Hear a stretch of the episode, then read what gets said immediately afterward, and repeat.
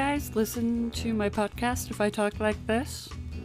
You wouldn't? How rude. I have a really hard I have a really hard time with sound certain sounds. I I don't know why. It's it's been that way for me. I think it's a thing. I think it's a thing that people have. There's a name for it where like certain sounds bug you. Like for me, it's the sound of people eating a banana.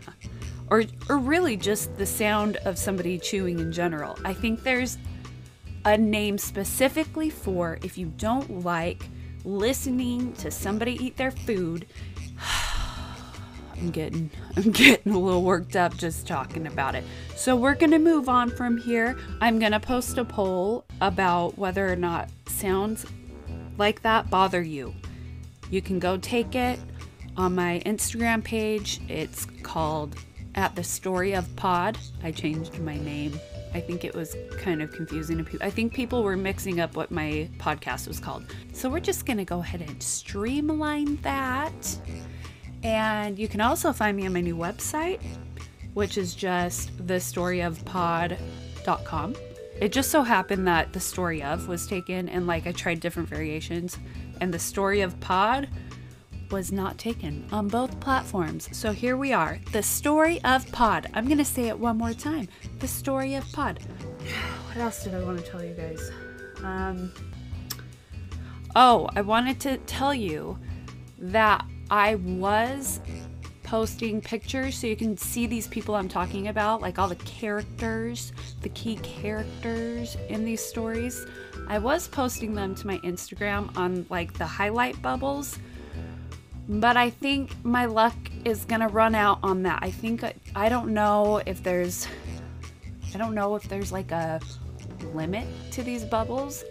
Um, I'm not an influencer. I'm assuming there's got to be an influencer out there who has discovered whether or not this is true. And I feel like it's probably a thing that there is a limit. So I went ahead and I made a website. You can go over to that, you can click links uh, if you want to listen that way. Um, and then you can click on each episode. And under that episode are pictures from the story. And I can't say I can't really say story because it's not a story. I feel like a story is a fictional work of art. These are real life, real life people who have been to hell and back. So these cases, people from these cases, and then you can, you know, I've linked different sources and whatever, so you can, if you, if you feel so obliged, you can click them and learn more about that case. So that's what that's all about. Anyway, enough about me. Welcome to the story of I'm Regan Snyder, and I'm so glad you're here.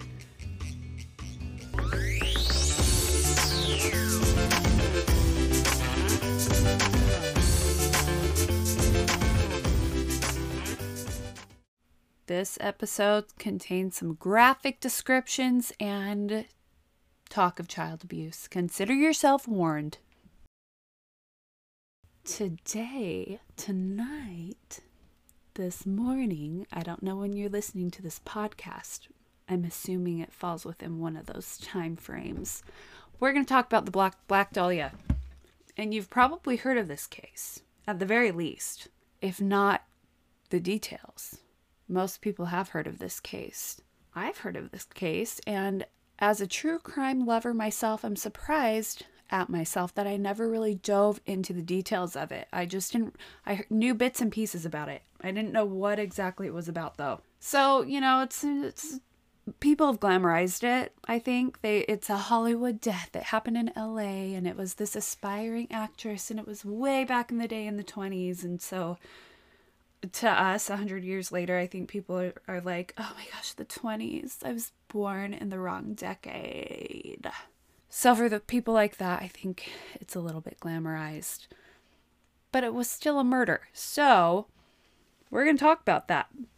But i think what is the very most interesting about this story is not the story or the case itself. It's the fact that it has been over 80 years since it happened and it's still the case still hasn't been closed So I'm sorry, this didn't happen in the 20s. She was born in the 20s. This happened in the 40s, like 46, I believe. We'll get into that. But uh, yeah, so it's been 80 years since this happened, and the case still isn't closed. So I'm to dive into what happened, but I'm to focus on some of the the the nefarious secrets surrounding the case because there are some weird shady things that have happened and I, I just want to talk about some theories. So Elizabeth Short was born on July 24th in 1924 in Boston, Massachusetts. She was the third of five girls for uh, Phoebe and Cleo Short. I know I comment on people's names a lot, but how awesome are the names Phoebe and Cleo? Oh my gosh, that somebody needs to name their cats that, or maybe their set of twins. So so cute, so quiche. If you know what that reference is, please, please at me. Cleo built mini golf courses for a living, but when Elizabeth was five, he lost most of his savings in the stock market crash. So Cleo's not having a ton of luck so far in this current year. And then the next year, Cleo disappeared. His car was found near a lake on the Charlestown Bridge, but it looked like it, had been abandoned. He wasn't there. So it was just assumed that he had committed suicide by jumping off the bridge into the Charles River because, you know, I, I guess he had a motive. He lost all of his money and he just wasn't in a great place. And so that was that. They're like, no, well, I guess Cleo jumped off a bridge. So Phoebe, who was a housewife and a stay at home mom, uh, had to start working. And so she started working as a bookkeeper to keep the family afloat. And Elizabeth had a bunch of lung issues growing up. She had bronchitis all the time, she had these severe asthma attacks, and she had surgery on her lungs. And she recovered from the, the initial issues, but her doctors recommended that they relocate to somewhere with a milder climate than Massachusetts to prevent any more respiratory issues. So Elizabeth's mom was like, mm, I'm not doing that, girl. You can go stay with your family out in Miami, Florida. So that's what Elizabeth did. She stayed with family or friends just during the winters for the next three years. And so this was about the time she was 15 to 18 years old. So she actually was a high school dropout. She dropped out of high school when she was 15 years old out of Medford High. And then, and I don't know if that's because she had to be back and forth or what, but those were the details presented to me. One day, when Elizabeth was about 18 or 19, so about 13 years after Cleo's supposed death from the bridge jump, Phoebe got a letter in the mail. And when she opened it, she found an, an apology from her dead husband. That's peculiar, thought Phoebe. I hadn't a clue ghosts existed. Just kidding. If she thought that, I don't know because I wasn't there. Maybe she did. That was probably her her accent too. That's how they talked back then, I think. So anyway, it had been 13 years, and surprise, it, he was actually alive, and he um, had just started a new life in California. No big deal. So Elizabeth, who had not seen her dad since she was six, decided that she wanted to start a new life in California too so she moved in with her dad. But after a while, he kicked her out for quote unquote not doing anything with her life, and because he didn't like that she was dating a bunch of different men. He was like, No daughter of mine will be courted. I actually read somewhere that Elizabeth had a little bit of a, a weakness towards the boys, so I don't know if that's true or not, but her dad just didn't like that she was dating around. So Elizabeth is kicked out of her dad's house. She goes and she starts to work at the base exchange at Camp Cooke. And during this time, she just lived with this U- U.S. Army Air Force sergeant. But he was abusive to her, towards her. And I, I feel like abuse was pretty prevalent back in those days. So this time, it's about mid 1943. She took off and she moved to Santa Barbara. Then, fast forward a few years. The morning of January 15th, 1947, a lady named Betty Bersinger or Bersinger, I sounded it out four times, and they both sound right, so I don't know how you say it. Anyway, she was out for a walk with her three year old daughter, Anne. And they're just strolling down Norton Avenue, in L- which is in LA. And she, she was headed to the shoe repair store. And this neighborhood is now the Crenshaw neighborhood. And that's where she was. And she had to go get these shoes re- repaired. And she stumbled upon what she initially thought was a mannequin because it was so white. But it was not a mannequin because why on earth would a mannequin be hanging out on Crenshaw Boulevard? It was the body of a young woman. And it was only a few feet away from the sidewalk. So it was just sitting there waiting to be discovered by some unfortunate soul who would probably have to get some pretty serious therapy after this. And Anne, think of Anne, her three year old daughter. Oh, Anne for sure started therapy. You know, Anne needed therapy. Anyway, the body was naked and it was sliced clean in half at the waist. This is this is so this is so disturbing. I mean, can you imagine finding say you're out for a walk with your 3-year-old daughter, okay? Let's let me paint a picture. You're out, you're strolling, your little 3-year-old daughter's talking your ear off and you think it's going to be a normal day. You're just going to get your shoes repaired because we get our shoes repaired still, right? And out of the corner of your eye you see a mannequin. And so you look over and you're like what on earth is a that's not a mannequin. And you cover your daughter's eyes and you push her behind you. That is what betty bersinger or bersinger did. That's how her day started out. And so oh wait i have to finish telling you how she was posed.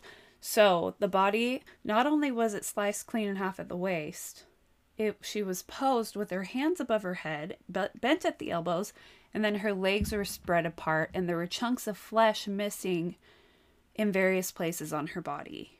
She had been hit over the head, and she was given a Glasgow smile, which, if you don't know what that is, it's when they cut your mouth wider. So there are three inch slits on either side of her mouth. And there is no blood at the scene, which indicated that she was murdered at another location, and then her body was thoroughly cleaned. So Betty hurries to a nearby home to call the police, and she did not want to involve herself in this here situation. So she. I'm sorry, I'm laughing. I'm just. I'm sure what she was feeling was awful, but she called the police and she's like, Yes, officers, there is a drunk man in the weeds. Please come find him. I'm on Norton Crenshaw. So she calls the police, tells them that just to get him over there to discover it for themselves. No warning. And then she was like, Okay, thanks for letting me use your phone, kind stranger, but I must be on my way. I have shoes that need mending. LOL. And then she went and she continued on her errand. So that's why this is so fun. Her actions. I don't know. I don't know how how I'd feel if I stumbled upon a severed and half dead body, but I would probably go home, scream into my pillow, and then call any therapist. Betty later said about the event, quote, I glanced to my right and saw this very dead white body. My goodness, it was so white. It didn't look like anything more than perhaps an artificial model. It was so white and separated in the middle. End quote. That's how people in LA talked back in the 40s. So LAPD began their investigation and they enlisted the help of the FBI. A police bulletin was printed and circulated in hopes of getting more information it described Elizabeth as, quote, this is what was on the paper, okay? Five foot six inches, 118 pounds, black hair, green eyes, very attractive. Bad lower teeth, though. They didn't say, though. Fingernails chewed to quick. End quote.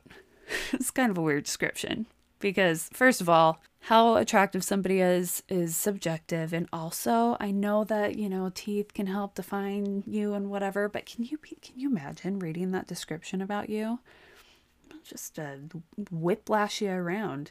She's pretty but she's got the teeth of mr ed. After these bulletins were circulated around town, information started pouring in, and they were sent this blurry set of fingerprints via sound photo, which was this old fax machine that news services at, at the time would use. And within the hour, they were able to identify the, the body, which I think is pretty impressive for 1946 or whenever. When did I say? 1947. So they learned that it was 22 year old Elizabeth Short.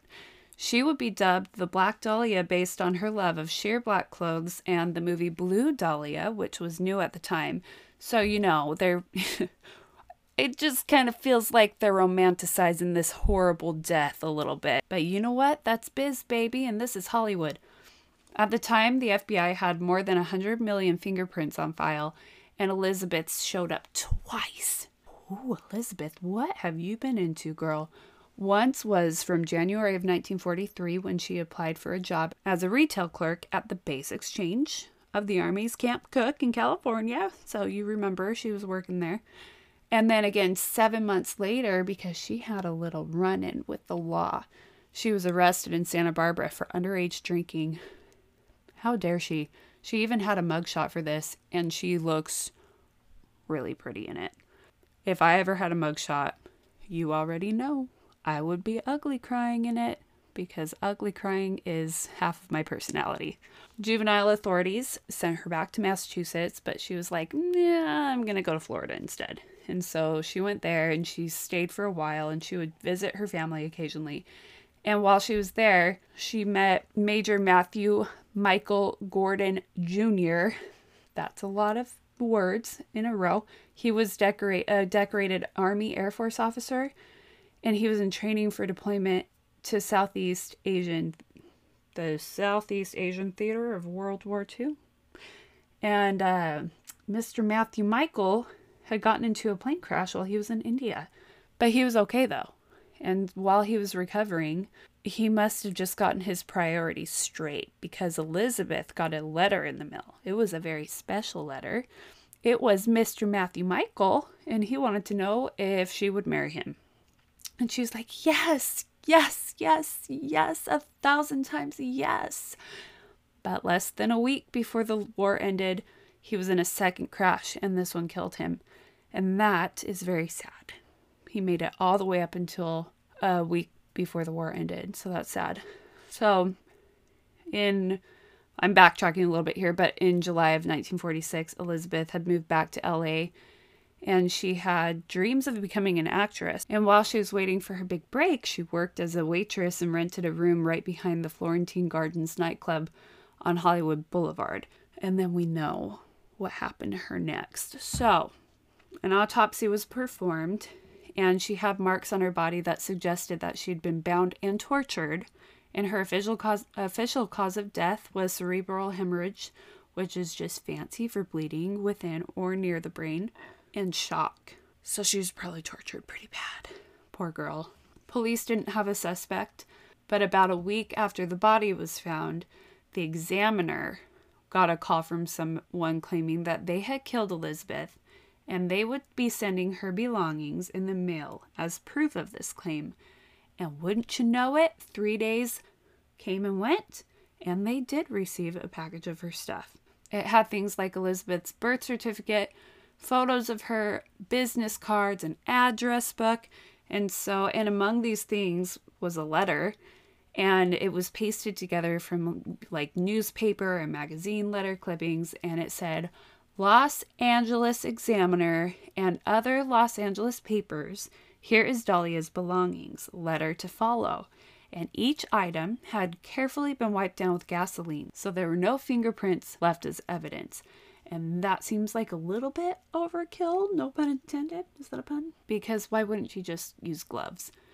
But what do I know? I'm not a psycho murderer who's doing stuff like this. I'm, I'm busy Two days later, another letter arrived, and it was handwritten this time, and it said, Here it is, turning in Wednesday, January 29th, 10 a.m. Had my fun at police. Black Dahlia Avenger. End quote. That was a quote. I don't know if I stated that. The letter included a location that the police did go to at the appointed time, but no one ever showed. But they and they probably knew that, but they had to do their due diligence, you know. This alleged killer sent yet another note, made up again, yet again, from letters from from magazines that said, "Have changed my mind. You would not give me a square deal. Dahlia killing was justified." End quote. Did I start quote? I'm sorry. That was a quote. It had been wiped clean of gasoline again because somebody's never heard of gloves. And so there were no fingerprints left behind. There was like one smudged one that they found, but uh, nothing came of it. So, because it was just too smudged and destroyed. Because the gasoline was doing its job, I guess. At the height of the investigation, LAPD had 750 investigators working on this case, and they interviewed more than 150 potential suspects. The police contacted about 75 men who were listed in the address book, which I think was Dahlia, so I, I think she did like courting the men. The majority of them said that they'd only briefly met Elizabeth on a date, but nothing went any further. And because this all happened near USC, they investigated around 300 medical students. Medical students, just medical students. My gosh, I didn't connect those two dots when I was researching. That's so many med students at one school, I feel like. Anyway, that investigation just led to nowhere. So, police received over 60 confessions during the initial investigation, but they didn't consider any of them to be legit. Can somebody tell me why people do that? Do they just want to be part of it? Do they just have FOMO and they're like, what about me? Do they just have FOMO? In total, there have been over 500 confessions, and none of them led to a charge. Over time, the case went cold, and people just assumed that it was a date gone wrong or that Elizabeth had been murdered while walking alone at night. Over 80 years after the murder of Elizabeth Short, the case remains open. 80 years is a long time. That's a whole lifetime to come up with some theories. So I'm going to give you a few of them. A guy named Robert Red Manley had started a relationship with Elizabeth about a month before she was murdered. And this all started because he had noticed her outside a bus station in San Diego and asked her if she wanted a ride. To which she said nothing. She wouldn't speak to him. But eventually she was like, okay, fine, after he persisted. It's not ever a good choice, ever. But he didn't kill her. And for the next month, he would take her on dates whenever he was in town in San Diego. One of these times, the place that she was supposed to stay in in San Diego had fallen through, so she asked him to come pick her up, where, according to him, they stayed platonically in a hotel in Pacific Beach, which is in San Diego, and then he drove them back to LA and dropped her off at the Biltmore Hotel at around 6:30 p.m. January 9th. So like 6 days before yeah, 6 days before her murder I think it was the 15th. And I think he was the last person to see her alive. Manley was questioned by the police and he maintained his innocence. He willingly took two polygraph tests, which indicated that he was telling the truth. And I, I don't really understand why polygraph tests are still around. From from my understanding, they're not very you can't rely on them very much, if at all. Anyway, but he took two of them and he they were like, "Yep, he's telling the truth." So then several years later in 1954, police gave him sodium pentothal, aka the truth drug. Remember on Meet the Fockers? You know what I'm talking about? It's one of my favorite movies. I don't know why, but it is, and I'm embarrassed enough about it already. Okay? So they give him sodium pentothal and they questioned him and it seemed he was still innocent. So they had to let him go, and he ended up dying in 1986 in his Anaheim apartment after taking a fall. 39 years to the exact day that he last saw Elizabeth. That is like a serendipitous horror movie. There are a few circulating out there, a few theories, that is, but none of them, in my opinion, are as convincing as this one. So, let me tell you about it. A retired LAPD detective named Steve Hodel was going through his dad George Hodel's belongings after his death in 1999. And while he was doing this, he noticed two photos of a woman who looked just like Elizabeth Short. And so Steve started investigating a little bit into his own father. And remember, he was a detective, so he's a professional at this. He sifted through newspaper archives and witness interviews from the case, and he was able to obtain files from the FBI he had i mean he he was going all out. He had handwriting experts compare samples of his father's writing to the writing of, of the notes that were sent to the press from the alleged killer. And the results were inconclusive but the analysis did find that there was a strong possibility that it was his father's handwriting. On top of that steve's dad was a doctor. He attended med school in, in the 1930s when the oh gosh, this is a really long word. Hemicorporectomy? Hemicorporectomy. Hemicorporectomy was being taught. And he, his dad, which I'll talk about in a minute, he knew how to do surgery. He didn't practice surgery, but he knew how to do it. Okay. So, uh, hemi, oh my gosh. A hemicorporectomy is also called a translumbar amputation. It's a procedure in which the pelvis, external genitalia, rectum, and bladder are surgically removed. It's just a routine surgery, really. When Elizabeth's body was found, there was heavy suspicion that she'd been killed by somebody who was knowledgeable in medicine and surgery based on the way that she'd been cut, because it was a very clean cut and it was consistent with a hemicorporectomy. Steve also found a folder full of receipts, and one of those receipts was dated a few days before the murder took place, and it was for a large bag of con- of concrete, which in and of itself I I don't think was alarming because his dad had something to do with construction, uh, something like that. But it was notable because it was the same size and brand as a concrete bag that was found near the body, which police believe the killer used to carry her in. Steve also thinks that his father was responsible for the murder of a woman named Jeannie French, which happened three weeks after Elizabeth's death. And just like Elizabeth, she suffered Flint, Flint force trauma. She suffered blunt force trauma to the head, and her body was also found posed in a, vac- a vacant lot. And on her body, they found the letters BD written in red lipstick, which they thought possibly stood for Black Dahlia. George Hodel drove a black 1936 Packard that looked similar to the car that had been seen near where the body was found. And another speculation is that this was George's sick attempt at art. He was obsessed with this artist named Man Ray. He idolized him. Man Ray was a visual artist, and George he was only a mere doctor, but he wanted to be an artist himself. Nobody could, there was nobody like Man Ray, and he needed to be part of it. And the way that Elizabeth was posed was very similar to his two works, Minotaur and The Lovers.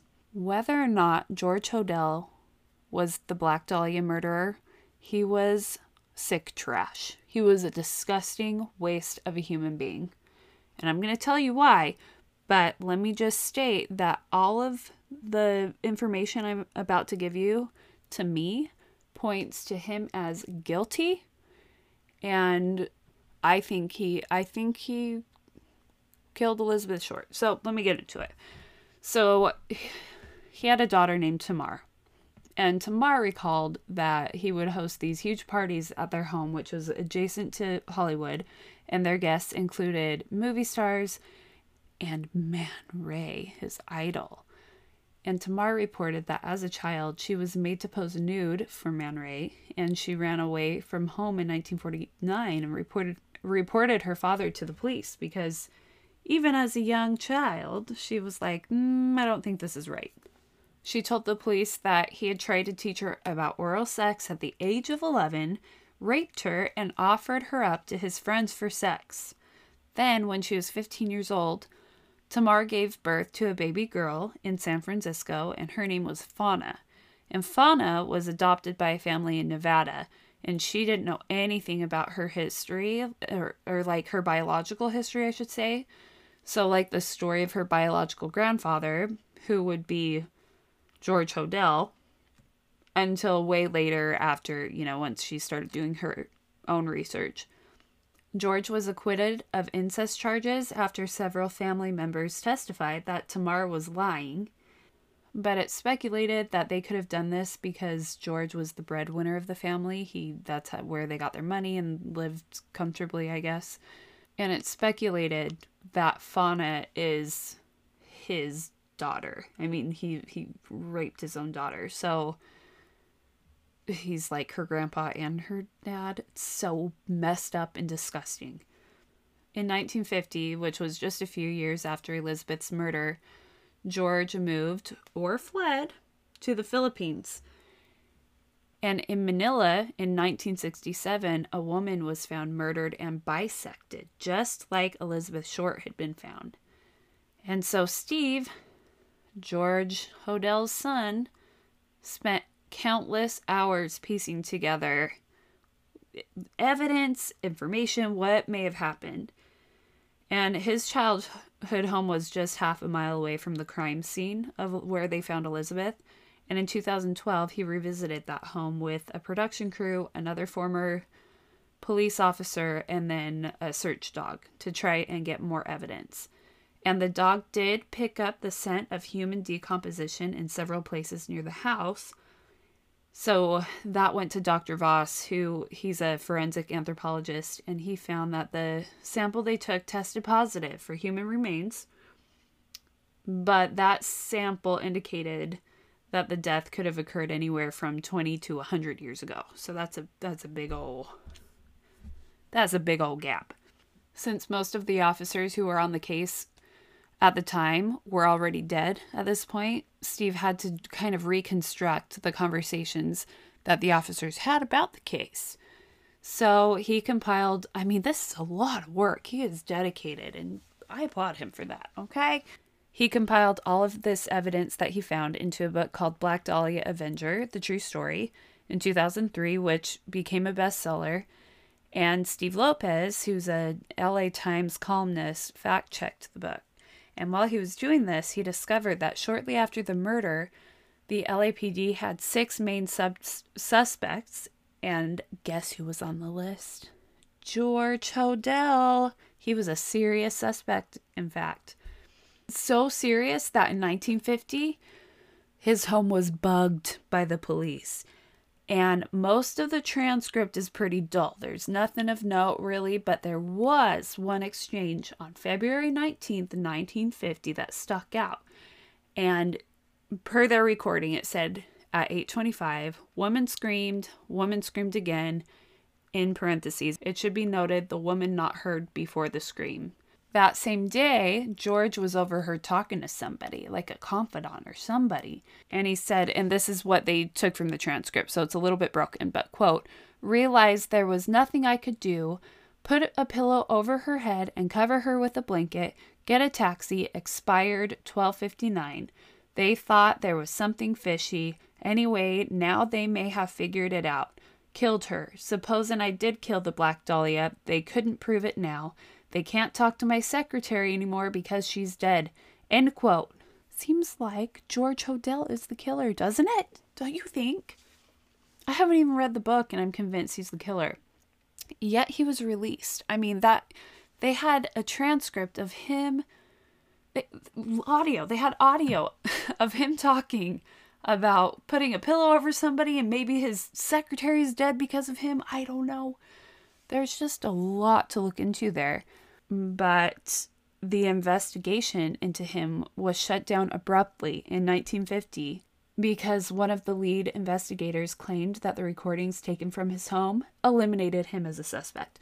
So either this lead investigator is very bad at his job and was dropped on the head as a child multiple times and maybe even had his face slammed into the wall every single day of his life up until that point, or there's something suspicious going on here. Steve thinks that through his connections and occupations, his father had knowledge about corruptions in the LAPD and their ties to prostitution and abortion rings because he was a doctor who ran a venereal disease clinic and he knew just about everything when it came to the sex lives of his patients. So he he being Steve thinks that the police covered up George's crimes in order to avoid airing, you know, their own dirty laundry being aired. So it's like a hey, you've got this on me, I've got this on you. I scratch your back, you scratch mine. Hey, we're good. Yeah, okay.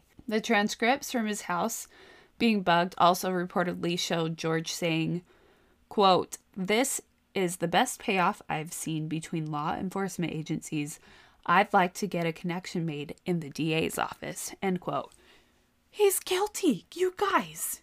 I'm telling you right now that George Hodel is burning in hell. You know what else is weird is a lot of the physical evidence from the Black Dahlia case is missing. And on top of this, Steve has found details from dozens of other murders that he thinks his father could be connected to, which would make him a deranged serial killer. And I think if for some crazy reason he wasn't the killer of Black Dahlia, he was the killer of other people for sure. So I'm going to give you one more theory. It's not as compelling as the last one, but I'm going to tell you anyway. There's a British author named Pius Eatwell who pu- published a book in 2017 called Black Dahlia Red Rose The Crime, Corruption, and Cover Up of America's Greatest Unsolved Murder. She claims that Leslie Dillon was the killer. The police briefly considered him as the primary suspect, but they let him go. Dillon was a bellhop, and Pius thinks that he murdered Elizabeth Short at the behest of Mark Hansen, who was a local nightclub and theater owner who he worked with. Mark Hansen was also a suspect. He owned the address book that had been mailed to the examiner. Remember in her thing uh, her all with all of her belongings, but he was ultimately let go explaining that he gave the book to Elizabeth as, as a gift. So he was one of the last people to have spoken to Elizabeth in a phone call, and she reportedly stayed with him for a few nights right before her death, or before her death, sometime before her death. And Pius alleges that he was infatuated with her. And he came on to her, but she rebuffed his, his advances. And so supposedly he called on Dillon to get rid of her. And if that's not the most intense, severe case of some dude on Tinder reaching out to you and you saying no thank you and them calling you ugly anyway, you're ugly anyway. That's that on steroids. This is that on steroids. Dillon had worked as a mortician's assistant, so he could have very well known how to bleed a body dry. But the question is could he have known how to perform that type of a surgery to cut her in half in, with such clean lines. It just, I don't know that Dillon was the guy. But Pius also discovered from police reports that Dillon knew details about the murder that hadn't been released to the public. So that's a little suspicious. One of the details was that Elizabeth had a tattoo, this is graphic, had a tattoo of a rose on her thigh that had been cut out and shoved up into her in the end, Dillon was never charged with the crime, and Pius claims that he was released due to Mark Hansen's ties to some cops with LAPD. Pius believes that the murder was committed at the Astor Motel. There are eyewitness reports that claim a woman who looked like Elizabeth was seen at the motel before her murder, but these reports are uncorroborated. On the morning of January 15th, 1947, which was the morning that her body was found. The owner of the motel, named Harry Hoffman, opened the door to one of the rooms to find it covered in blood and fecal matter. And in another room, he found a bundle of women's clothing wrapped up in brown paper, also stained with blood. And instead of reporting what he'd found, he cleaned it up. He put on his wife beater and he got his blue gloves. He snapped those babies right on. Hopefully, a mask. I don't know. But he cleaned it up because he had been arrested four days earlier for beating his wife. So He's a real winner. He's like, oh, I just got arrested for beating Betsy bloody. I cannot have another run in with the police. I can't risk that. So he cleaned up blood and crap. So even though to me none of this sounds real credible, Paiute is confident in her findings, so confident that she wrote a book, but none of her theories have been proven. Thank you so much for being here and listening to the story. If you want to have a conversation about it, DM me on Instagram, the story of pod. Check out my website, thestoryofpod.com. Leave a five star review and tell your sister all about my podcast. I love you so much. Bye.